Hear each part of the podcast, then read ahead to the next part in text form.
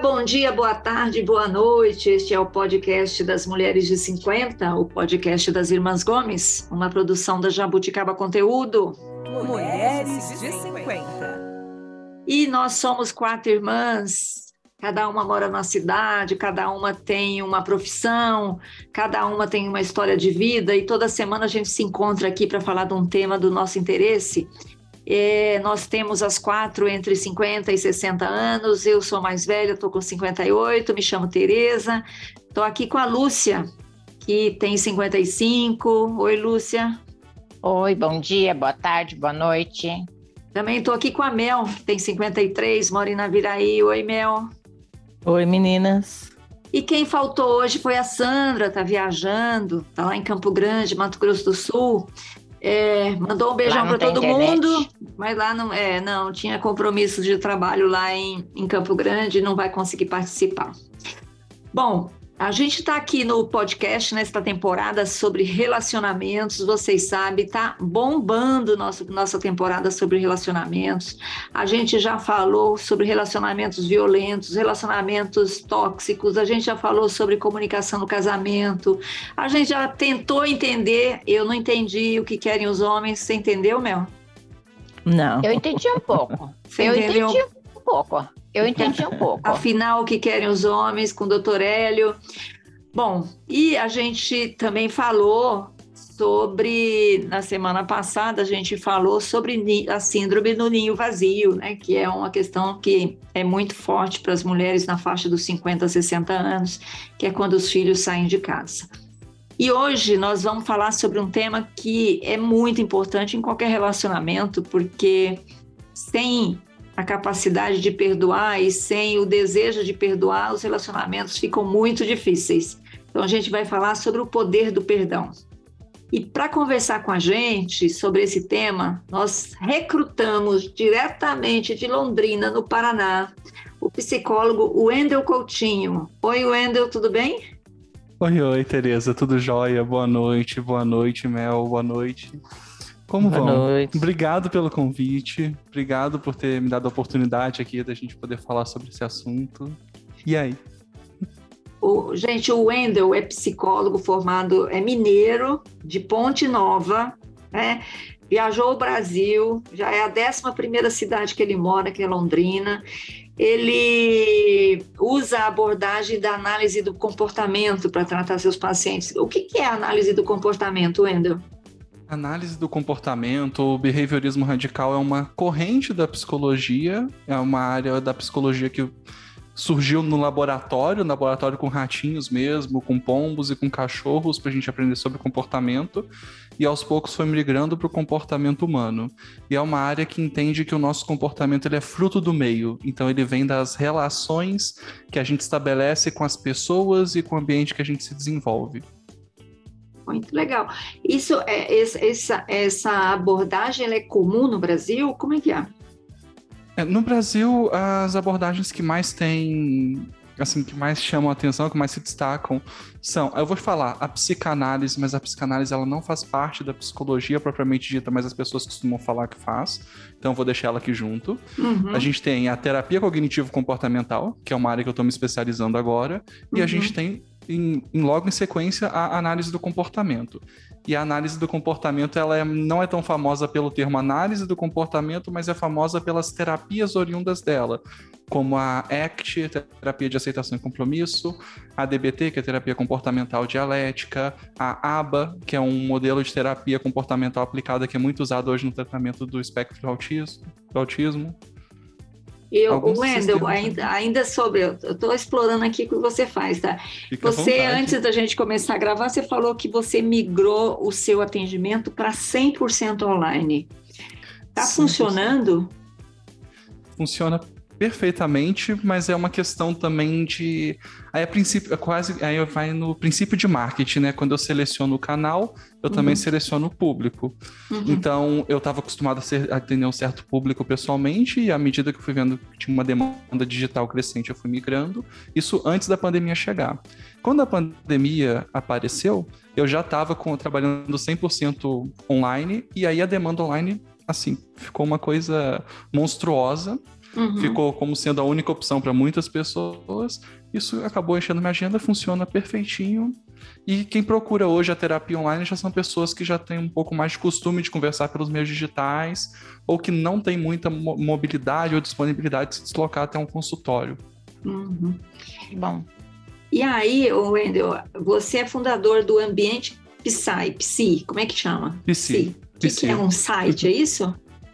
É, é um site, é basicamente um portal que eu vou alimentando, criando alguns conteúdos, tentando trazer uma visão mais didática e ao mesmo tempo um pouco mais aprofundada sobre a psicologia, para fugir um pouquinho daquelas respostas de sim ou não, só que uhum. também não responder com depende, que dá um pouco de raiva quando alguém responde depende. Depende. Então, desenvolver um pouquinho mais a resposta. tá ok. Lúcia, você pergunta. Eu pergunto, você falou que você migrou 100% para online. É, uhum. você acha que o sucesso da terapia online, não só por causa da pandemia, porque você já fazia é, online antes, é porque a pessoa, quando está falando à distância, apesar de estar olhando, ela se sente mais à vontade de contar as coisas, ela, ela acha que esse distanciamento protege ela um pouco das coisas que ela vai falar para você, não. É, é um, é, esse é o caso do sim e não. É um sim pelo quando a pessoa me ah, procura, eu percebo depende, que é muito por isso. Hein, Wendel? É, é. depende, é. né, Wendel? Mas, ó, ó, Lúcia, é um depende, é um depende com propriedade. Acompanha, ó. Ah, quando a pessoa procura, ela realmente tem essa sensação. Mas a minha percepção é que a conexão que a gente faz pelo meio digital acontece da mesma maneira como acontece presencialmente. Então é assim, a pessoa acha que vai ser assim. Na prática não é. Na não prática, é. o que a gente usa para reduzir desconforto, porque uma pessoa que tem, por exemplo, um caso de fobia social, ela tem uma dificuldade muito grande de interação social, o contato social é muito aversivo para ela quando eu falo com ela, mesmo na terapia à distância, ela não vai dar conta de ficar aqui na câmera, igual a gente tá. Uhum. Aí eu uhum. preciso de fazer só por texto ou desligar a câmera. São recursos que vão além do que eu teria no consultório. Além uhum. de usar uhum. outros recursos digitais também. Planilhas, aplicativos, textos, formulários. Eu tenho formulário de ansiedade que a pessoa preenche, me dá o resultado e eu tenho uma noção de como é que tá o grau de ansiedade dela. No consultório isso é muito mais uhum. difícil. Entendi. Wendel, falando agora já do perdão. Perdoar é esquecer ou a gente pode perdoar e continuar lembrando? A gente pode perdoar e continuar lembrando com certeza. Esse daqui tá um tópico que eu assim, risquei, grifei, garanti que ia falar com certeza.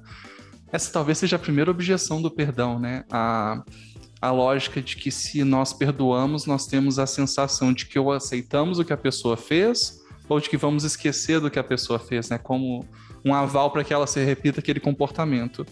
E não é isso, porque perdão não tem a ver com uma, não tem a ver com essa demanda que a gente tem, que a outra pessoa manda pra gente. Perdão é um tipo de sentimento, não é bem um sentimento, ele é um conceito psicológico complexo, acho que é mais fácil explicar assim, porque ele tem uma característica cognitiva, uma emocional e uma comportamental.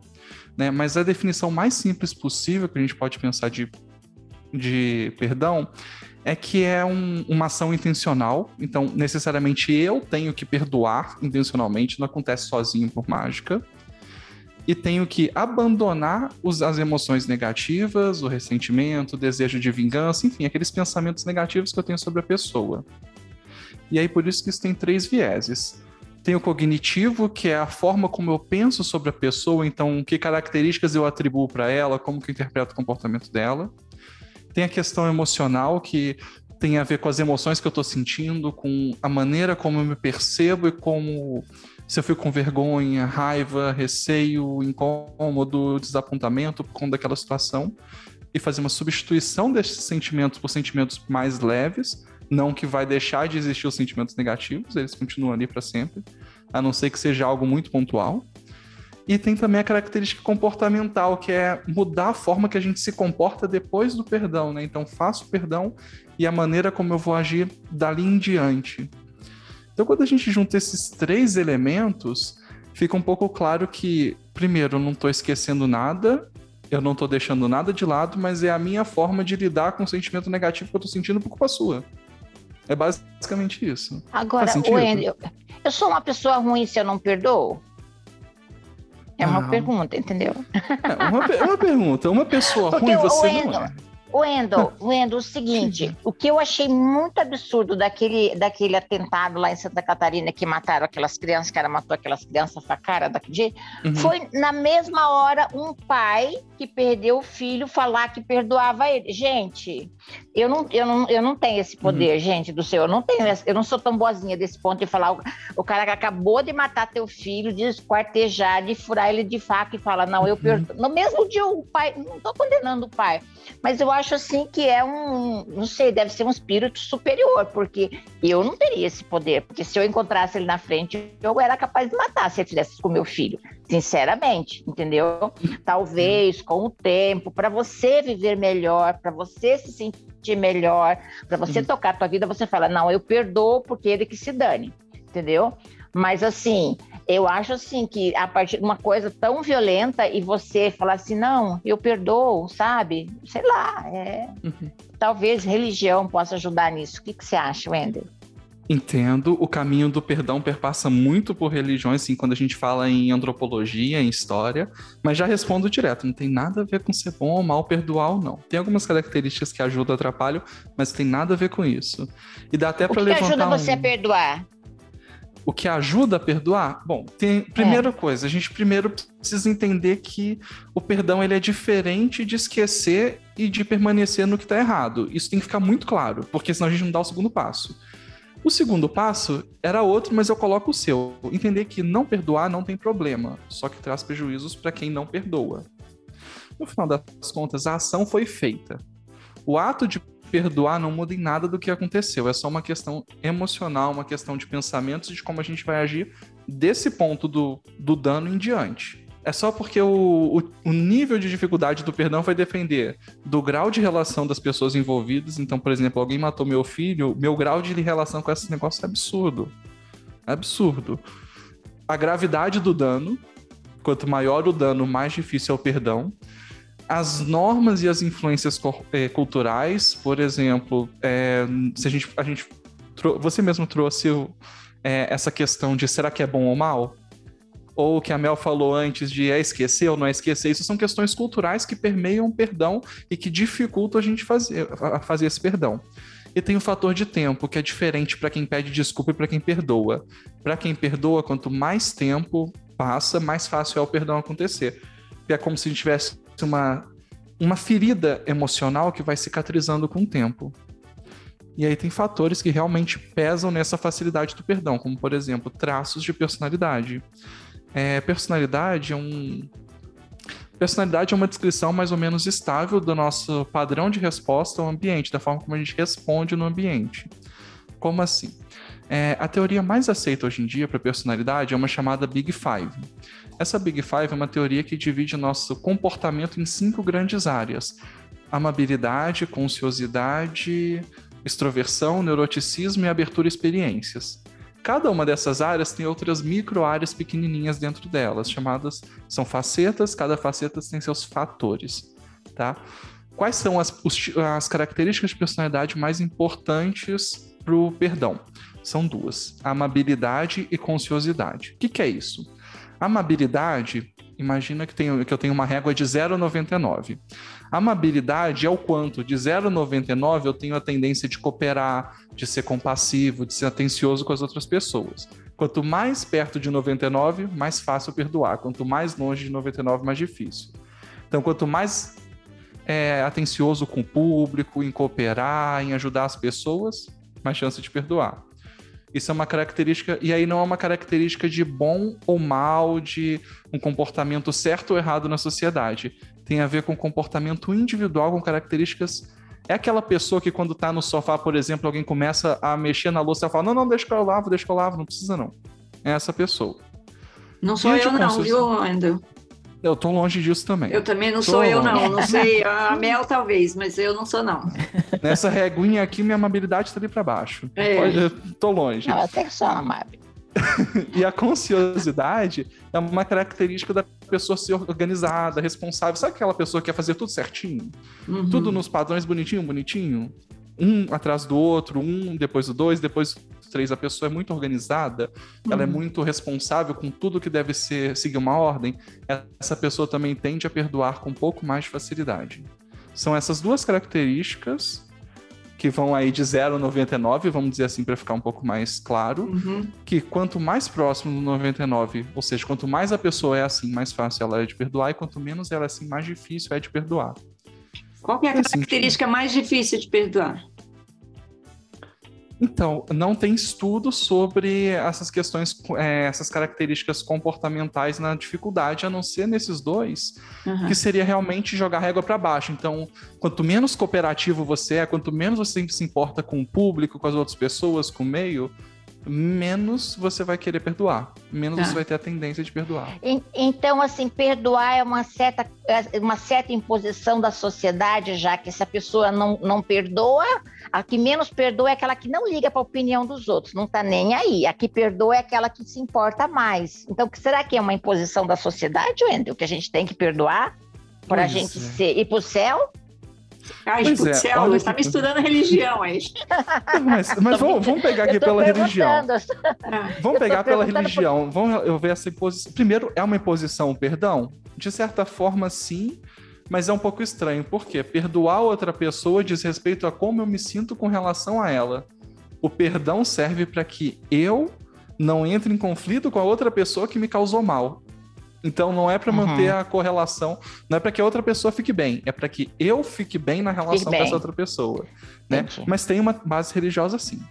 Vamos pensar, pensa em qualquer religião, qualquer religião que vocês quiserem, mas qualquer uma, aposto que tem perdão no dogma. Tem, tem. Por quê? Vamos pensar na construção dos grupos. Uma das coisas mais primordiais do ser humano, quando a gente começa a construir civilizações, é a- o crescimento de algum tipo de mito, de algum folclore ou de uma religião bem estruturada, como já aconteceram algumas vezes. Quando a gente está em grupos, é, existe uma relação que se forma ali no tecido social. A gente está interagindo com as pessoas, estamos, estamos criando relações. Só que se uma, pessoa desse grupo começa a entrar em conflito com outra, e esse conflito vai se alastrando até linhagens familiares, a gente vai ter uma destruição da sociedade como um todo. Para evitar que isso aconteça, as religiões estimulam o processo do perdão, porque isso coloca um curativo no tecido social, e se antes eu queria te matar, agora eu não gosto de você, não concordo com você, mas eu te perdoo, e é isso que minha religião me ensinou a fazer. que, e a vida que segue. É a vida Porque que assim, segue. isso é verdade, né? Então, assim, eu, eu fiz muito um exercício que é do Espiritismo, que é o exercício do perdão. Entendeu? Hum. Que você, nesse exercício, você fica tipo uns 20, 30 minutos só mentalizando e fazendo exercício de perdoar as pessoas. Você perdoa todo mundo Uhum. nesse exercício. É muito bom, você se sente muito bem com isso. Não vou dizer que eu, claro que para uma coisa mais grave é mais difícil de a gente perdoar. Uhum. Mas é, fazer esse exercício do perdão é um um exercício muito bom de fazer, né? Então acho que. Com certeza. Mas é, é- relacionado à religião mesmo, né? Uhum. Mas faz super sentido. E quando a gente vai pesquisar, mesmo academicamente, quando a gente vai pesquisar sobre perdão, é- é- são muitas poucas pesquisas ainda na área e muito texto voltado para o âmbito religioso. Não, nem sempre com viés religioso, mas antropólogos estudando, por exemplo, fundações de sociedades, de culturas e como a religião está ali presente, né? E aí o até mesmo reconhecer o, o- até mesmo fazer o perdão, ele tem meio que um processo. Não sei se você reparou isso, Lúcia, mas provavelmente você já seguiu um caminho do perdão que é primeiro é reconhecer que você teve um dano, que você sofreu um prejuízo. Depois você tem que entender o que, você está sentindo com relação àquilo, porque tem, tem que fazer sentido na sua cabeça primeiro. Depois tem que aceitar o que, que você perdeu com aquela relação, porque o prejuízo aconteceu de verdade, e só depois você pode perdoar, porque senão fica ressentimento. Não Como é que é reconhecer que teve um dano? Você tem que reconhecer que teve o dano. Você tem que experimentar e conseguir expressar a emoção relacionada a esse dano. Então é realmente assim, não, olha, eu tô frustrado porque você, sei lá, quebrou minha caneta. Eu preciso saber reconhecer e falar claramente sobre isso. Aí aceitar Eu- o que perdeu, Aceitar só- o dano. isso. Aceitar o E aí dano? tomar a decisão de perdoar. tá. Agora, é muito difícil, o Wendel, muito difícil perdoar. Eu sei assim, a gente tem coisas, você falou de quebrou minha caneta, a gente tem coisas do dia a dia que são os, o que eu falo assim é o perdão no varejinho, né? Perdão no varejinho, uhum. aquela coisa do dia a dia que você se irrita e não sei o que. Você é fácil. É, é, é, é, fácil, né? Porque é só Sim. você pensar um pouquinho, você fala assim, ah, por que, que eu vou me irritar? O Wendel quebrou minha caneta, mas eu tenho outras canetas, não tem problema, né? Foi sem uhum. querer. Mas aí tem aquilo que a Lúcia falou, que é o perdão de coisa gigante, né? Ou assim, alguém que matou seu filho, alguém que te feriu uhum. de emocionalmente, não te matou, mas que te feriu de morte, digamos assim. Tem aquele, uhum. tem aquele perdão que, assim, é um processo que você não Lúcia, você falou que fazia exercício de meia hora, eu acho muito difícil perdoar em meia hora, assim, um negócio grandão. Não, eu fiz muitas vezes, entendeu? Ah, eu fiz muita. Sim, isso daí eu fiz, é, é, um, é um exercício do perdão que é espírita, eu fiz muitas vezes isso, eu fiz anos. fiz anos, uma, uma vez por, por. No começo fiz uma vez por semana, depois uma vez por mês. Agora não faço mais, mas eu fiz muitas vezes exercício do perdão, fiz muito. Me ajudou muito. Mas assim, é, não é uma vez, Tereza, que você faz. Ele é um exercício que você. É, Sabe como quando você acaba fazendo constelação familiar, que você perdoa, acaba perdoando. Já fizeram constelação familiar? O Wendel, com certeza? Não, não. Não, ah, não, não, não, não pertence a minha área. Pois é, mas nunca fez em você, Wendel? Também Bom, não. Fiz. É realmente muito então, fora do, da minha área. não, mas eu digo assim para gente. Uhum. Então, a constelação familiar, de certa forma, você entra em contato com o teu passado e você acaba perdoando. E esse exercício do perdão espírita é mais ou menos isso também. Então, aí nesse exercício, você imagina a pessoa e você pede perdão pelo aquilo que você fez para ela, primeiro. Uhum. Entendeu? Você pede perdão, certo? entendeu? Ah, então é, tem dois processos, né? Que um é você perdoar alguém e outro é você pedir perdão. Queria que você falasse a diferença aí, Wendel. Wendel. Ok, o processo é é quase como se a gente estivesse falando aqui de uma via, né? O processo de perdoar ou de oferecer a desculpa, sou eu que ofereço a quem causou o dano. E o inverso, o processo de pedir o perdão ou de pedir desculpas vem da pessoa que causou o dano. Então a gente está falando de uma via que ela é intermediada por um processo que talvez ajude a gente a entender um pouco mais essa dificuldade, que é a empatia, ou, para chamar de uma forma um pouquinho melhor, teoria da mente. Como assim? Bom, é, aconteceu alguma coisa, certo? Imagina aí a convivência de qualquer casal, vai acontecer alguma coisa, 100% de certeza que vai acontecer alguma coisa e que vai ser necessário conversar para ter um perdão ali. Isso vai acontecer na vida de qualquer casal. Qual, como que a gente consegue fazer com que haja uma interação e que haja um perdão? É para um negócio chamado teoria da mente, que é o quê? a nossa capacidade como seres humanos, isso daí vem desde pequenininhos, 5, 6, 7 aninhos, a criança já tem essa habilidade, tá? A nossa capacidade de impuir, de colocar, de, de adjetivar estados mentais para outra pessoa. Isso é um negócio muito complexo. Ó. O fato de eu saber, por exemplo, que a Teresa está pensando uma coisa diferente do que eu estou pensando nesse exato segundo, é de uma complexidade assim, pensando em funcionamento do cérebro, que é um negócio fora de série. E por que, isso é importante? Porque quando eu consigo entender que uma pessoa age, pensa, tem motivações, uma visão de mundo diferente da minha, ou seja, quando eu percebo que outra pessoa ela tem uma série de comportamentos que foram aprendidos na história de vida dela e que não tem nada a ver com os meus comportamentos, com a minha história de vida, e que essa pessoa, quando vai agir no mundo, ela vai agir pautada no que ela aprendeu e não no que eu aprendi, isso faz eu ter uma noção de alteridade, uma noção de que o outro é diferente de mim. Por que, que isso é tão importante?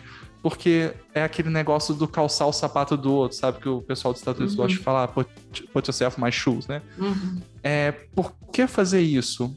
Para você ter um, um, vislumbre de por que a pessoa agiu da maneira como agiu. E por que, que eu tô falando disso? Porque tem a ver nos dois casos, no perdão e no pedido de desculpa. Se a gente não consegue perceber a posição da outra pessoa envolvida, a gente não consegue ver, ver uma uma clareza, ver uma transparência. Sabe aquela sensação de verdade que a pessoa passa pra gente quando tá conversando? Uhum. Que às vezes a gente percebe, isso soa meio falso, ou então isso soa muito verdadeiro? Tá aí, nesse fato da pessoa realmente conseguir se colocar ou não no nosso sapato. É Por exemplo, empatia. Empatia é uma palavra que traduz um pouco da teoria da mente. Não é bem isso, mas é uma relação muito boa. E basicamente o ponto aqui é: quando eu vou, quando eu vou me pedir desculpas, e aí já entra numa coisa um pouquinho mais complexa, que é quando eu vou pedir desculpas, eu tô dividido entre alguns sentimentos. Porque existe uma diferença entre o que é remorso, o que é arrependimento e o que é desapontamento. O remorso é quando eu faço alguma coisa pra você, eu sei que eu fiz, eu sei o que, que eu fiz, eu sei por que, que eu fiz, eu sei que te afetou e isso me faz eu ficar mal, porque eu não queria que você tivesse os danos que você está tendo agora. O arrependimento é diferente. É, eu não necessariamente sei o que está acontecendo, mas eu sinto que eu tomei uma decisão errada e isso te fez mal. É, qual que é a diferença aqui? A diferença, no caso do remorso, é eu sair de casa e intencionalmente atropelar alguém. A outra, o arrependimento, é eu sair de casa e por acaso alguém passa na frente do carro quando eu tô andando. Não foi uma responsabilidade direta nesse caso, e eu vou ficar me contestando com uma coisinha chamada inferência contrafac- contrafactual, que é o quê? Eu vou contestar a realidade, eu vou abrir os ICs. É, se eu tivesse saído cinco minutos mais cedo, isso não tinha acontecido. Se eu tivesse bebido água antes de sair de casa, isso não tinha acontecido. Isso é o arrependimento. Eu não sei exatamente o que aconteceu, eu não consigo ter controle sobre o que aconteceu, mas eu sinto que por causa de uma escolha minha, algo deu errado. E se a gente pensar em relacionamento, isso não é uma coisa tão difícil de acontecer, o arrependimento. O remorso já é mais difícil. Mas o arrependimento é fazer uma compra no supermercado e a pessoa não ficar satisfeita com algum produto que você comprou. Uhum. Você não sabe exatamente o que você errou, você não tinha referencial para fazer diferente. A pessoa fica chateada com você, você fica chateado, pensa, putz, era só ter comprado outra coisa. Uhum. Isso é arrependimento. Entendi. Agora, agora você falou três coisinhas, a diferença entre remorso e Tem, agora o arrependimento. Qual o terceiro? Desapontamento. Agora, rem- agora Wendel, remorso é você sair de casa e trair, de repente, você fez consciente e depois você se arrepende que você fez mal pro seu relacionamento, deve ser um arrependimento, né? Então, não remorso, vira remorso. Remorso. remorso. É um remorso. rem- Perfeita descrição de remorso, é isso mesmo. Uhum. Isso Porque mesmo. você fez consciente, né? Você fez Isso. consciente, mesmo sabendo que aquilo poderia prejudicar, deixar outra pessoa triste, Uhum. você, mas mesmo assim você cometeu uma traição. É um remorso. Exato, exato. O arrependimento seria assim: ah, vou dar carona pra essa pessoa. Aí na carona pinta um clima e você fala: hum, era melhor eu não ter dado carona. Aí é arrependimento. Uhum. E se Foi eu não querer. tivesse dado carona? E o Isso, se eu não desapontamento? tivesse. E o E o desapontamento? por fim, é quando a gente não entende o motivo de nada e a gente só aceita as consequências. Ah, Como assim? É tipo jogar um jogo de cartas e perder. Você não sabe o que que aconteceu, por que que você perdeu, se foi sorte, se foi estratégia. Tô desapontado, eu aceito. uhum. Acontece muito em casal quando costuma ter uma briga por questão de visão de mundo. Por exemplo, eu acho que as coisas deveriam ser assim, você não concorda e você faz de outra forma, e eu começo a brigar com você por causa disso. Eu Uhum. acho que a toalha tem que ser pendurada do avesso e você acha que tem que ser pendurada com a etiqueta para fora. Be- Bobeira assim, beleza. Começa uma discussão. Chega um ponto nessa discussão que não faz sentido continuar nela, eu só fico desapontado pelo que tá acontecendo. Assim, ok, tá, pode ser. Eu não entendo o seu motivo para querer fazer do seu jeito. Eu não entendo por que, que a briga tá acontecendo. Mas eu fico desapontado porque eu não consegui o, o resultado que eu gostaria. É quando eu não tenho controle do- da causa e efeito das coisas. Por que, que é importante essa diferença? Porque só de falar, principalmente quem, quem tá desapontado não pede desculpa, primeira coisa. Quem tá desapontado fala assim: não, tá bom, você tá certo, é isso mesmo. Agora, só de falar entre remorso e arrependimento já dá para imaginar a diferença no nível de desculpa que a pessoa precisa perder para receber, pedir, precisa pedir para receber um perdão, né? O remorso como algo feito intencionalmente e o arrependimento como, ops, não era para ser assim. Agora, aí, então, pode falar. Não, pode concluir, pode concluir. É só para fechar que no caso do remorso, como uma coisa um pouco mais direta, a gente vai sempre encontrar uma resistência maior ao perdão dependendo do timing. Como assim? quem tá traindo vai, refalar, vai pedir perdão depois que foi descoberta a traição ou antes porque percebeu que estava lesando a relação dele? Se for depois da descoberta, o remorso é por ter sido pego ou por ter traído? Hum, Então a gente é. vai aumentando a complexidade aí. Mas pode Ah. perguntar, Tereza. Não, eu ia te perguntar, por exemplo, só o no caso aqui, só o remorso que merece pedir perdão, ou arrependimento também pede O, perdão. arrependi- o arrependimento também, assim, a gente pode pensar em, em modelos diferentes de relação, né? Uma relação, vamos dizer, uma relação com não muita liberdade, uma relação no qual o casal não tem muita, não se sente muito confortável de conversar um com o outro, aquela sensação de pisar em ovos. Uhum, Talvez aquela situação que eu descrevi da carona no carro seja algo que a pessoa que deu a carona não vai querer falar para evitar conflito em casa. Ela vai se arrepender da situação, vai ficar desconfortável e não vai falar. uhum. E aí tem a questão do time, né? E se um dia isso aparece no relacionamento? Uhum. E se um dia alguém comenta, e aquele dia que, que a fulano ou fulano deu carona para tal pessoa? Ou mesmo a pessoa que ganhou a carona, né? Também pode falar. Exatamente, exatamente. Aí esse arrependimento, ele vai ser um arrependimento acaba sendo que duplo, né? Um por pelo meio que a carona foi feita e outro foi, ah, pronto, era só eu ter falado antes. Uhum. É arrependimento também de não ter falado. Aí Então, pode pedir desculpa por, por- pode pedir desculpa por não ter falado a verdade. Pode, pode ter pedido por não ter falado a verdade. Pode, e, e- e o que que é difícil aqui nessa situação? Como são duas pessoas muito diferentes, é importante que a gente entenda que cada uma parte de um ponto diferente. De, de um ponto, vamos, vamos pegar esse exemplo da carona. A pessoa que deu a carona, ela tá tranquila. Ela só não, só quer evitar um problema porque ela sabe que no relacionamento dela ela não se sente confortável falar sobre isso, porque vai haver um desconforto ali. Mas ele, com relação à pessoa que ele deu carona, já resolveu, já cortou relação, não tem nada, pronto, problema resolvido. Isso vai da, da, da forma como a pessoa se sente confortável ou não de tocar em determinados assuntos. Se ele deu como resolvido, resolvido. Aí a outra pessoa da relação pode não dar como resolvido essa situação e começar uma briga quando descobrir. Entendo, faz, faz sentido. Por quê? De um lado tem uma pessoa evitando o desconforto da briga e do outro lado tem uma pessoa que começou a inferir várias situações porque o outro escondeu o motivo, escondeu a carona. Uhum. Então a gente está falando de coisas que não são necessariamente factuais, não são fatos, são é, ideias que a gente cria do pensamento da outra pessoa. Mel, você que não. tá muito quieta falando aí. É porque esse assunto é espinhoso para mim, né? É, porque Ah, porque eu acho que eu levei muitos anos para aprender a perdoar. Eu era uma pessoa que remoía muita coisa. E quando você remoe, você não perdoa, né? E, mas ainda bem que eu mudei. Eu acho que eu aprendi essa questão do perdão. Realmente foi um aprendizado que eu acho que é isso que as pessoas deveriam entender. É, é que você aprende a perdoar. Você aprende a perdoar, às vezes, até imediatamente. É uma decisão que você toma e fala assim: não, isso. E isso, por isso que eu te perguntei do esquecimento, porque eu sou, eu perdoo, mas eu também não esqueço, sabe? Não sou dessas que esquece. É, mas assim, e eu, e eu tive situações na minha vida também, Wendel, em que eu tive que perdoar a pessoa, inclusive, que nunca me pediu perdão, Uhum. entendeu? E eu acho esse mais difícil. Não sei se você tem essa, essa- esse sentimento também, de que é mais difícil perdoar quem nunca te pede perdão. É, é mais difícil. Com certeza é mais difícil, porque a gente não tem acesso, né, ao que a pessoa. A gente não tem acesso para saber se a pessoa reconheceu onde que ela tá errada. Né? Entendeu? Então, o perdão dificulta. Pois não. E, e essa questão que se você, por exemplo, se você é, não perdoa e fica remoendo, igual a Mel falou, isso te traz doenças, não só doenças psicológicas, mas doenças físicas. Tá.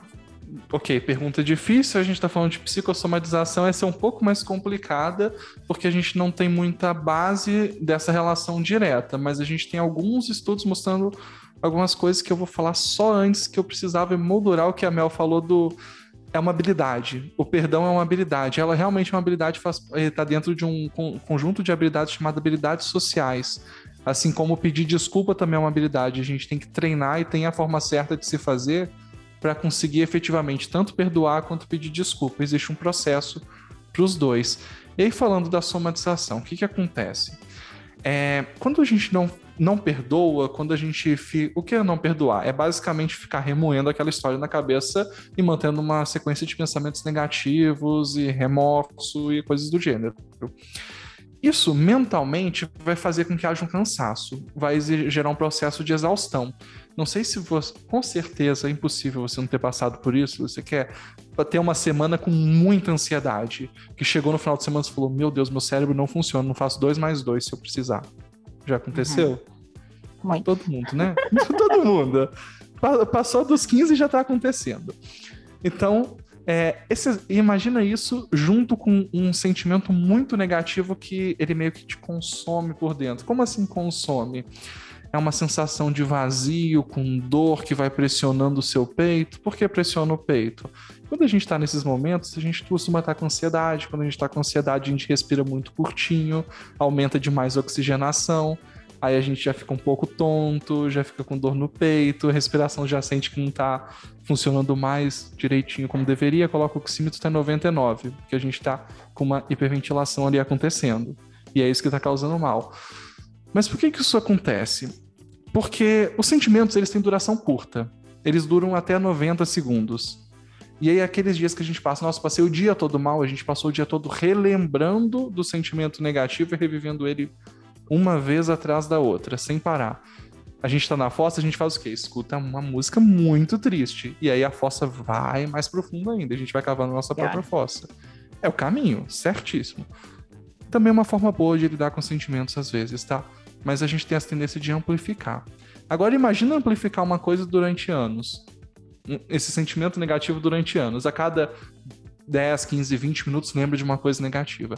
Isso vai desenvolvendo uma resposta ansiosa em você, uma resposta de estresse muito grande que a gente pode talvez chamar de burnout de relacionamento, assim para usar uma coisa nada validada, mas para ficar bonitinho.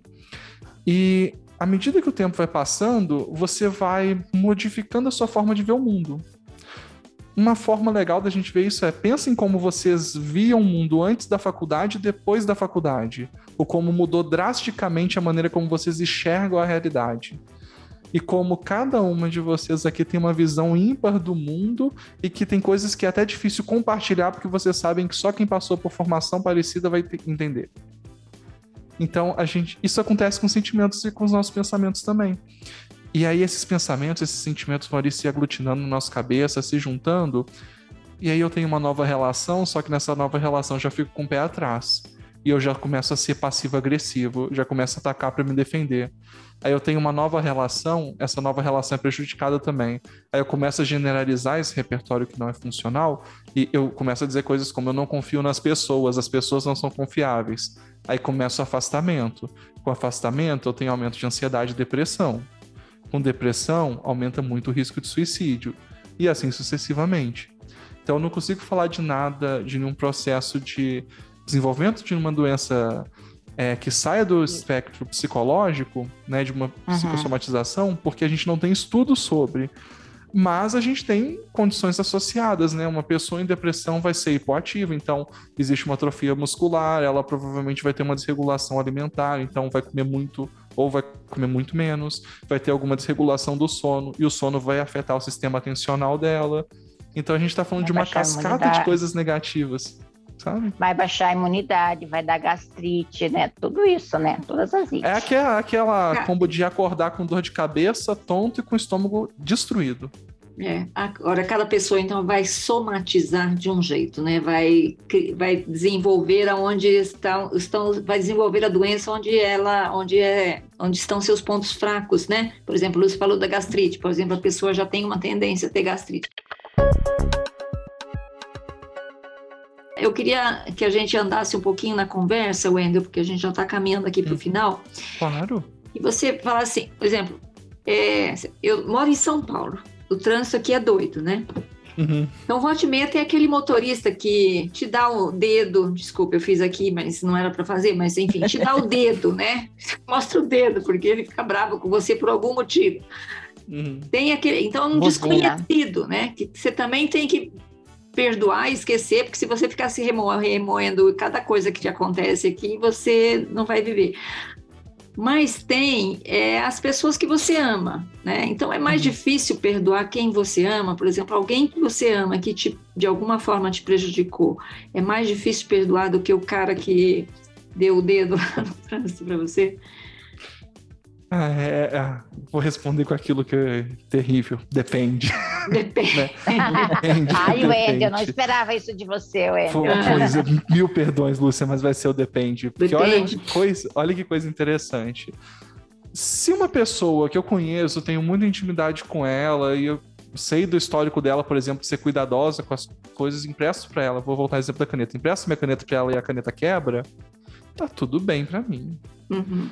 Agora, uma pessoa que eu tenho pouco contato, a primeira vez que eu empresto a caneta ela quebra, a pessoa vai ficar no benefício da dúvida, mas vai ficar num. Hum, mais Uhum. difícil de perdoar uma segunda vez. Aham. Por outro lado, se essa pessoa comete uma falta ética grave comigo, eu só vou me afastar dela sem um grande peso. Mas se a pessoa que eu tenho um relacionamento mais aprofundado comete uma falta ética comigo, uma questão que, que vai diretamente em confronto com meus valores, por exemplo, aí é muito difícil de perdoar. Porque a gente tem que lembrar que normalmente quando gostamos de alguém, nossa, nossa tendência é criar um, um arquétipo ali para aquela pessoa, uma persona maravilhosa com todas as características que a gente acha que ela deveria ter e não necessariamente que ela tem de fato, né? Então são as características que ela deveria ter, ah, os pensamentos que ela deveria ter, colocamos o nosso senso de avaliação da realidade na pessoa, então aquela clássica frase de como que você não viu isso? Isso era óbvio. Aí tem uma frasezinha que eu sempre falo quando eu vou atender casais que é o óbvio não é óbvio, porque a gente não consegue entender o que é óbvio para as outras pessoas. Tem muita coisa que é óbvio para mim sendo psicólogo. Se eu Uhum. começasse a falar só de óbvio, a gente não entendia nada. Assim como se a Teresa também começasse com jargão, eu acho que eu ia me perder completamente. Uhum. Né? Então, é, existe um grau de dificuldade maior, mas também existe uma chance maior de perdão quando a pessoa é mais próxima, até um determinado limite. Vamos supor que eu aceite tudo, exceto uma traição no meu relacionamento amoroso. A traição, para mim, é o mais baixo nível possível. Talvez eu não perdoe isso, mas coisas anteriores a isso eu perdoe. E o que, que facilita o perdão? Como eu já conheço a pessoa, eu estou numa relação com a pessoa, por exemplo, eu tenho um relacionamento de 11 anos. É bastante tempo para entender como é que uma pessoa interage ou não. Então, uma relação tão longa me permite ter uma consciência da forma como a pessoa age. Isso me faz ter mais facilidade de reconhecer quando eu vejo que a pessoa está realmente arrependida da ação dela. E isso é importante, porque o perdão ele só vai acontecer se houver arrependimento ou remorso. Por isso que aquele perdão que a Luz estava falando de perdoar sem a pessoa estar próxima é muito mais complicado. E a Mel Também. que falou? Mel que falou. Foi a Mel? A Ah, Mel, Mel. perdão. Foi a Mel que falou. É, pediu perdão que você viu, Mel? Você vai perdoar o Wendel? Oh, com certeza. Muito obrigado, Mel. Viu? Reconheci Eu aprendi a perdoar. Aprendi a perdoar. Mas, ô, ô, Mel, você falou que aprendeu a perdoar, mas você fez, assim, é, o que, que você fez? Ah, em uma determinada altura da minha vida, eu decidi que eu não ia mais ficar remoendo e sofrendo por coisas, por erros de outras pessoas. Então, o caminho correto é você perdoar e esquecer, porque senão você não sobrevive. Você fica pensando só nisso. Você, eu entendi que eu ficava vivendo em função de uma pessoa, de pessoas que não estavam nem aí, né? Vamos Uhum. dizer assim. Porque eu tinha raiva, eu ficava lembrando, mas a pessoa, ela estava vivendo a vida dela. Não tava nem aí, né? Quem, quem, quem tava presa Sem nenhum nisso era eu. remorso, sem É. nenhum remorso. Sem nenhum Então, remorso, exato. Quem estava presa era eu. Então, quando eu entendi que eu perdoando, eu estava me libertando, então eu simplesmente realmente perdoo. Tenho, hoje posso dizer que consigo perdoar. Porque eu tinha Agora, muita o, o, dificuldade. Endo, quando eu era o fato nova. de você perdoar, você não, não quer dizer que você tem que aceitar a pessoa na sua vida, né? Não. Porque assim, o fato, por exemplo, às vezes a pessoa fez, igual cometeu uma falta ética com você, né?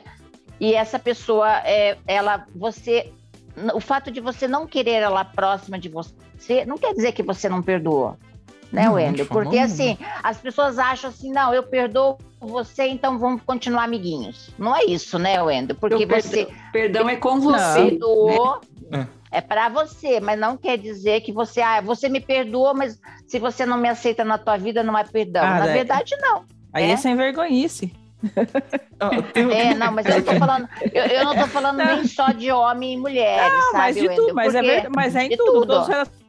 Se a pessoa- você perdoa, a pessoa faz de novo, você perdoa, a pessoa faz de novo, é sem vergonhice já, né? É, Não não, é? sim. é, o histórico, Não, faz, eu- o histórico faz diferença. Faz, faz, ô, faz. ô, Wendel, e, a- e, e, a- e o perdoar a si mesmo? Pois é, o perdoar a si mesmo, ele entra na mesma dificuldade de perdoar uma pessoa que não tá ali vendo. Por quê? Porque para você conseguir se perdoar, você precisa entender a sua ação no meio, você precisa fazer um pedido de desculpas realmente válido, e esse pedido de desculpas não necessariamente a pessoa vai querer recebê-lo. E aí, assim, tem estratégias, eu posso falar sobre isso daqui a pouquinho, mas além de fazer o pedido, o pedido, você vai ter que fazer o processo de perdoar o seu próprio comportamento individualmente, de reconhecer realmente onde a pessoa foi lesada, entender que você fez o que poderia ser feito e aceitar o que aconteceu para você seguir a sua vida. Porque, assim, a- o que a Mel falou é um negócio que é extremamente simples e difícil ao mesmo tempo, que é tomei a decisão e pronto. E literalmente é isso, é só tomar a decisão, só que aí tem um processo complexo de fundo que é quando a gente não perdoa, a gente não fica pensando só coisas negativas da pessoa. A gente fica pensando o que fazer diferente, a gente fica pensando o que poderia fazer para compensar, o que, que a outra pessoa deveria fazer para você perdoar ela ou não, é, o que, que deveria ter sido feito de diferente na situação, a gente quer mudar a realidade. E quando é pra gente se perdoar, a gente tá falando de uma segunda camada disso, que é uma ação que nós fizemos, o impacto que teve na outra pessoa e a forma como a gente vai se sentir com essa outra pessoa. E aí, só pra, assim, deixar a Lúcia com mais apetite ainda por, esse, por esses detalhes que ela tá gostando, tem dois estudos, eu não vou lembrar os, os textos agora, mas depois eu posso dar uma procuradinha de passar se você quiser, que falam o seguinte: primeiro, tem alguns estudos, na verdade. Primeiro, quem pede desculpa se sente melhor. Não precisa da outra pessoa perdoar, não. Desde que a desculpa, eh, desculpa seja formalizada, a pessoa não precisa perdoar. Só de pedir desculpa tá ótimo. E o segundo é quem perdoa se sente melhor, independentemente do outro ter pedido desculpa ou não. Então, no final das contas, pedir desculpa e perdoar são uma coisa que fazemos coletivamente, mas que a ação sozinha, individualmente, já resolve. Já faz com que nos sintamos melhores, sabe? E aí tem aquela história do. Aí pra você de novo, tá, Lúcia? É... Imagina só, fui traído, ok? Aconteceu a traição. Percebi que a pessoa tá com remorso, tá chateada, tá com raiva, tá frustrada, tá com- se sentindo culpada, não quer fazer nada, não quer tentar nada de novo, tá insistindo na relação. Você vê que ela realmente vê o prejuízo que ela causou e que ela se sente mal pelo dano que ela causou a você. Você percebe que ela que o que deixa ela pior é o como ela te feriu. Ainda assim, você pode falar, ok, tá perdoado, mas relacionamento aqui não. O que, que é o perdão? É só assim, eu não vou, penso coisas negativas de você, eu não atribuo coisas negativas ao seu caráter, eu entendo que isso que aconteceu com você foi uma questão pontual, mas eu não quero uma relação com quem tem esse tipo de questões pontuais. Hum. Agora, voltando àquela pergunta da Tereza, que é o perdoar a si mesmo. Eu vejo é, comigo, Endo, quando eu tenho que me perdoar, eu sou muito crítica. Uhum. Eu sou tipo assim, é igual quando cai um avião, que vai peça por peça lá para ver tudo o que deu errado e isso é revisado trocentas vezes na minha mente. Então é muito difícil, é muito mais fácil perdoar alguém do que eu me perdoar. Uhum. Ok, é, isso tem uma explicação. Tem uma explicação. você- Ah, tem isso- uma isso- explicação. Isso vai tem uma explicação. Isso tem uma explicação, Lúcio, que é o seguinte. Lembra da diferença entre remorso e. Uhum. Assim, o remorso você vai puxar para si a responsabilidade. E o remorso é mais difícil da gente lidar do que o arrependimento. O que acontece com algumas pessoas, aí você me diz se pode ser o caso ou não, é. Algumas pessoas passam por uma situação de arrependimento, então se sentem mal com algo que aconteceu por conta de alguns fatores que fugiam do seu controle, não estavam no seu controle, mas esse processo do e se vira responsabilizatório, tipo, a culpa é minha de não ter saído mais cedo fazer tal e tal coisa, então eu tenho que assumir isso. Pessoas que tendem a fazer isso costumam ter mais dificuldade de se perdoar. É algo por esse caminho? por esse caminho, igual eu falei, você fica revisando peça por peça, partes por partes, e se, né? E se, Pois é. né? E memorizando tudo Mas aquilo. Então, pegando realmente, o seu exemplo do avião, o avião não- nunca cai por um motivo só. Exato. Cai por Sempre é um conjunto de motivos que uma coisa leva a outra, blá, blá, blá, entendeu? É. Mas aí você sempre acaba puxando a responsabilidade para você, né? E se eu tivesse feito isso, e por que que aconteceu isso? Aí você vai naquela cascata, que é muito mais difícil de você se perdoar. Para mim, pelo menos, é muito mais difícil eu Oh. me perdoar. Sim, Ou, Perfeito. Oi? Wendel, é, você conhece alguém, você já atendeu alguém que é incapaz de perdoar? Ou todo mundo é capaz de perdoar? Incapaz de perdoar, eu não tive a oportunidade. Mas todo mundo tem muita dificuldade de perdoar, porque é um processo extremamente difícil. E 100% das vezes que aparece na psicoterapia, seja a pessoa mais bem resolvida do mundo ou não, existe uma dificuldade muito grande. Porque é aquilo, um, um machucado emocional, por assim dizer, não difere em nada de um braço quebrado no quesito dor. Se eu pegar um aparelho de ressonância magnética funcional e olhar a ativação do cérebro quando a pessoa sofre, por exemplo, uma desilusão amorosa ou quando ela quebra o braço, regiões próximas do cérebro vão estar sendo ativas. Existe, Wendel, até a síndrome do coração quebra é, é partido. Né? Uhum. Atualmente não é psicológico. A síndrome do coração partido é a pessoa que sofre uma desilusão amorosa e ela realmente tem alterações cardíacas é, que levar por causa desse- de- dessa decepção amorosa. Então, é a síndrome do coração partido, ela existe, não é de mentirinha, entendeu? Ah, não é só uma figura de linguagem? Não, não. Existe a síndrome cardíaca do coração partido. É, uma, é um, um problema que, diz- que acontece por causa de uma decepção amorosa. Então, cuidado Ih. com o coraçãozinho. Tem, o- tem um que é mais próximo, que é o, o- aquela dor no peito, aquele negócio profundo no sentimento de ciúme ou medo de perder alguém. É. É só viver o suficiente que a gente vai ter oportunidade de sentir isso. Mel, faz a última pergunta, Mel. Eu queria, então, para finalizar, as dicas, o caminho para o perdão. Então, os isso. passos. De Os novo. passos. Então, eu vou passar os passos da desculpa, de como pedir uma boa desculpa, porque isso ajuda a gente no processo de perdão. Por quê? Porque para conseguir perdoar, eu preciso reconhecer as desculpas de alguém ou reconhecer o processo de pedir desculpas. E se eu reconheço isso, eu consigo perdoar com mais facilidade. Então, como é que a gente faz? É um passo de, são cinco passinhos, super simples de falar, super difíceis de fazer. Primeiro é que a gente precisa saber o sentimento, aquilo que a gente estava falando, Lúcio, ó, arrependimento ou remorso. Porque quando a gente faz uma confusão entre esses dois, quando a gente começa a puxar a responsabilidade que não é nossa pra gente, é difícil pedir desculpa porque outra pessoa vai olhar e falar: "Ah, você tá exagerando, não era isso que eu queria, não. Então tem que saber entender o que, que a gente está sentindo.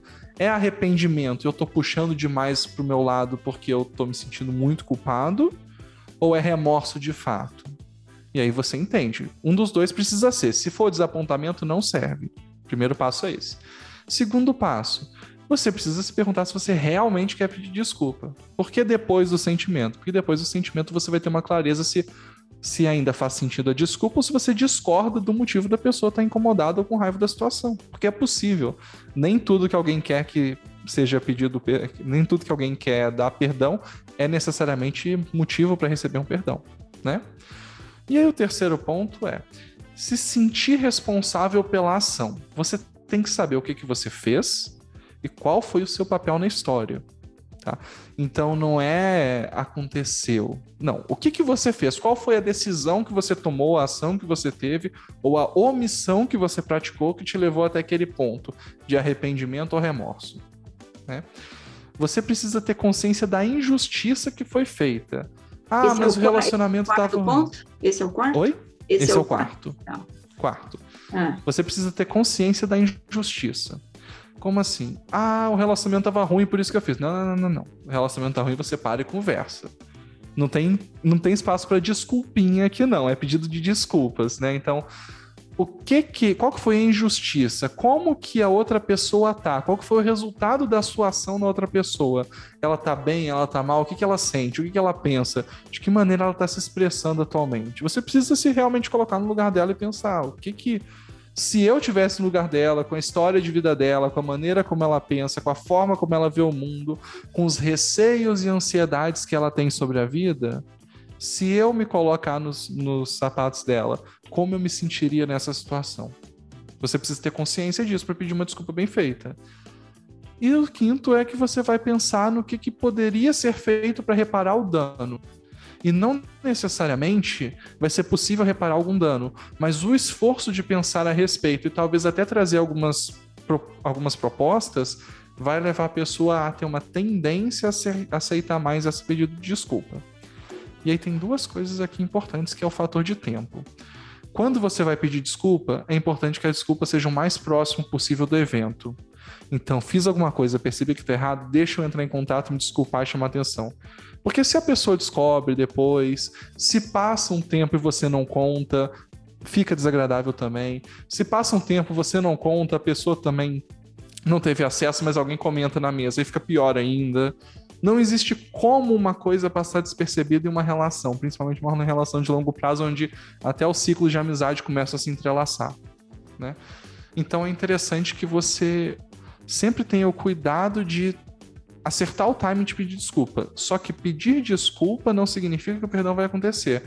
Porque o tempo de resposta do perdão é inverso ao da desculpa. Enquanto a desculpa, quanto antes pedida, melhor, porque mostra um comprometimento seu na situação, o perdão precisa de tempo para acontecer, porque a pessoa talvez vai escutar um desculpa e vai te mandar para alguns lugares. E vai demorar um pouco para ela processar essa informação. Depois de algum tempo, e esse tempo varia de acordo com o dano causado, aí a pessoa pode ou não oferecer o perdão àquela situação. O que não dá para acontecer é o pseudo perdão, que é aquele do eu te perdoo, mas eu jogo na sua cara o tempo todo que aconteceu. Porque aí não é perdão, né? Aí não é perdão e nem a supercompensação do te perdoa, vão ter um filho para resolver tudo. Não, também não, por favor, gente. muito bom, muito bom, excelente, Wendel. Completou Agora, as Wendell... dicas? Completou. Completou. Agora, Completou. posso fazer uma, uma, uma, só uma rapidinho, observação? Rapidinho. Eu acho, eu acho que a pessoa que mais tem, o que não consegue perdoar, é aquela pessoa que tem memória fotográfica, aquela pessoa que não esquece nada, aquela pessoa que tem uma memória mais fraquinha, igual eu, a Tereza e a Mel, a gente, com o tempo, a gente, aquilo vai ficando mais um nevoeiro, sabe, uhum. Wendel? Agora, aquela pessoa que tem uma memória fotográfica, aquela pessoa não esquece nenhum detalhe, passa 10 anos, ela lembra da roupa da pessoa. Você imaginou como é difícil a pessoa que tem uma memória fotográfica? Eu não queria. Entendo, mas aí, ó, pessoa, olha, olha que desafio legal. A pessoa que tem uma memória boa assim, é, a memória está associada com a afetividade. Quanto mais afeto a gente tem com determinada situação, melhor a gente lembra dela. É só pensar, por exemplo, em, sei lá, um cheiro de comida, sei lá, da avó, da mãe. É fácil de lembrar. Existe muita afetividade relacionada. Não, mas não, Endo. Memória fotográfica. É aquela Olá, pessoa que não tá, esquece tá, ninguém. Tá, tá mas distraindo mudar, o assunto. Mudar. Tá distraindo é, o assunto mudando, aí, Lúcia. Mudou tá de bom. assunto aí. Não, vamos não, lá, não, vamos não. lá. Wendel, muito obrigada, viu, pela é sua entrevista, pela sua é, dedicação em nos ajudar a entender o que é o perdão e a importância do perdão. É... E principalmente. Oi, principalmente? Não, e principalmente para ensinar os passos para gente. Ensinar os passos que tão, vão estar tá lá, ó, gente. Ó, se você está ouvindo o podcast agora, volta a fita e ouve de novo, né, Wendel? Porque é possível, uhum. você volta a fita e ouve de Totalmente. novo, né? É isso aí. Obrigada, viu, Wendel? Mas ó, não vai embora não, ainda que a gente tem os, as dicas maduras da semana. Não te falei, né? Peguei você de sopetão. Vamos lá. Uhum. Dicas maduras da semana. Mel, dica madura da semana, qual é a sua? Gente, vou dar uma dica aqui de um filme, mas como eu estiver ausente, se alguém já deu aí, vocês, vocês gritam. Tá. É, um, é um filme de 2021 chamado A Vida é Agora, com o Billy Crystal, que conta a história de um escritor de comédia que se depara né, com a demência no fim da vida e mostra essa parte da vida dele, como que ele reage, como que ele é, tenta driblar esse diagnóstico de demência.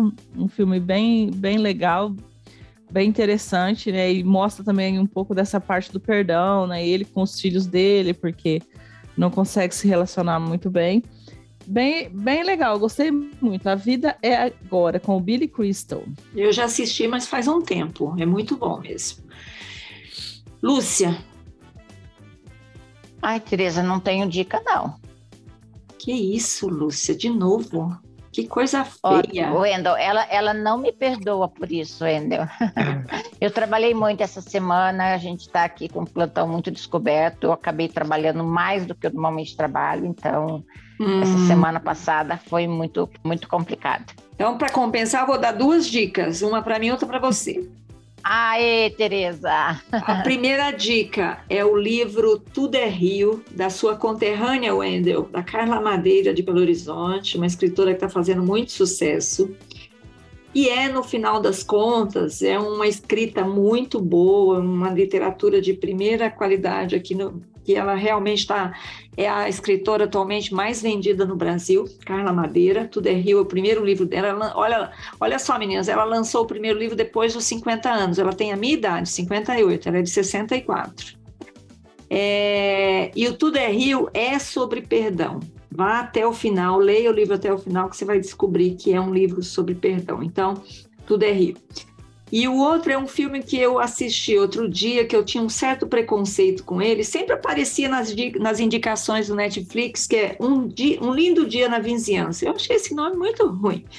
Aí, sem querer, eu cliquei outro dia, um filme com o Tom Hanks, e também é um filme sobre perdão, porque o personagem principal não é o Tom Hanks, quer dizer, o Tom Hanks é o personagem principal, mas o segundo personagem principal é um jornalista amargo e pessimista com a vida, e no final das contas a gente descobre que ele tem que passar pelo processo de perdão para ele voltar a ser uma pessoa feliz. Então, assim, são duas indicações: Tudo é Rio e Um Lindo Dia na Vizinhança, que está no Netflix. Tudo bem. Eu já passei várias vezes por esse filme e nunca cliquei nele, Tereza. É porque o nome é horrível. É, é, é, tem a ver com o, o, nome do programa que esse personagem, que é o Fred Rogers, que é interpretado pelo Tom Hanks, é um personagem real, é uma história real. É o nome do programa infantil que ele fazia na TV americana, Um Lindo Dia na Vizinhança. Então, para a gente não faz o menor sentido, mas é interessante. Wendel, você tem alguma dica para gente? Poxa, eu tenho, e vai muito nesse sentido também. Tem um que filme, bom. salvo engano, tá na Netflix, eu tô até tentando, tá na Netflix, isso mesmo, chamado Histórias de um Casamento. Ah, maravilhoso! É um filme, é um filme muito bom, mas é filme Excelente. de prêmio. É filme de mas ganhou o Oscar em alguma coisa. É, é, é, filme de premiação, né? É, tem ali o é. Adam Driver, tem Scarlett Johansson. Uhum. Um filme sobre um casamento falido, fim de um casamento, dá para ver muito claramente ali o, como que o remorso e as frustrações e o incômodo, os assuntos por se fechar incomodam muito o relacionamento, mesmo depois da separação. E eles fazem ali um caminho de um fechamento bastante interessante. O filme é uhum. frustrante. Eles é pegam todas as oportunidades. Né? Frustrante, intencionalmente não frustrante. Conta, não conta que eu não assisti. não, ele é intencionalmente frustrante. Toda oportunidade que você fala vai ter aquela cena incrível, a direção vai lá e te brocha. Porque é, é pra dar aquela sensação do casamento acabando. É uma é. hora de sofrimento. Uma hora e meia de sofrimento. Não, mas ó, é, a, a Laura Dern ganhou como atriz coadjuvante. É, isso aí.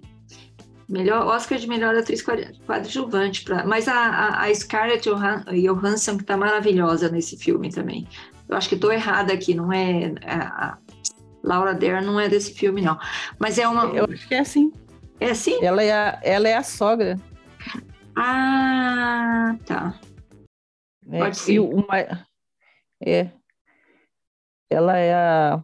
Deixa eu ver aqui. Ela é a, é se não me engano, a sogra. Laura Dern. Uhum. Oscar de melhor atriz coadjuvante, isso mesmo. Uhum. É um bom filme, excelente lembrança, Wendel. Excelente Obrigado. lembrança. Muito bem, algo mais a declarar, Lúcia e Mel? Todo Nada mundo perdoado. Todo mundo perdoado. Quer mandar algum perdão aqui pelo ar, assim, assim a gente tá faz todo mundo perdoado. todo mundo perdoado. perdoado. Faz Vou perdoar meu um chefe, que ele mala. Coletivo. Não fala um isso, não coletivo. fala do chefe aqui, não. Fala aí, não. Fala assim, não. Vamos lá. Ai, ai. Wendel Coutinho, diretamente de Londrina. Muito obrigada por nos atender aqui no podcast Mulheres de 50. Obrigadão.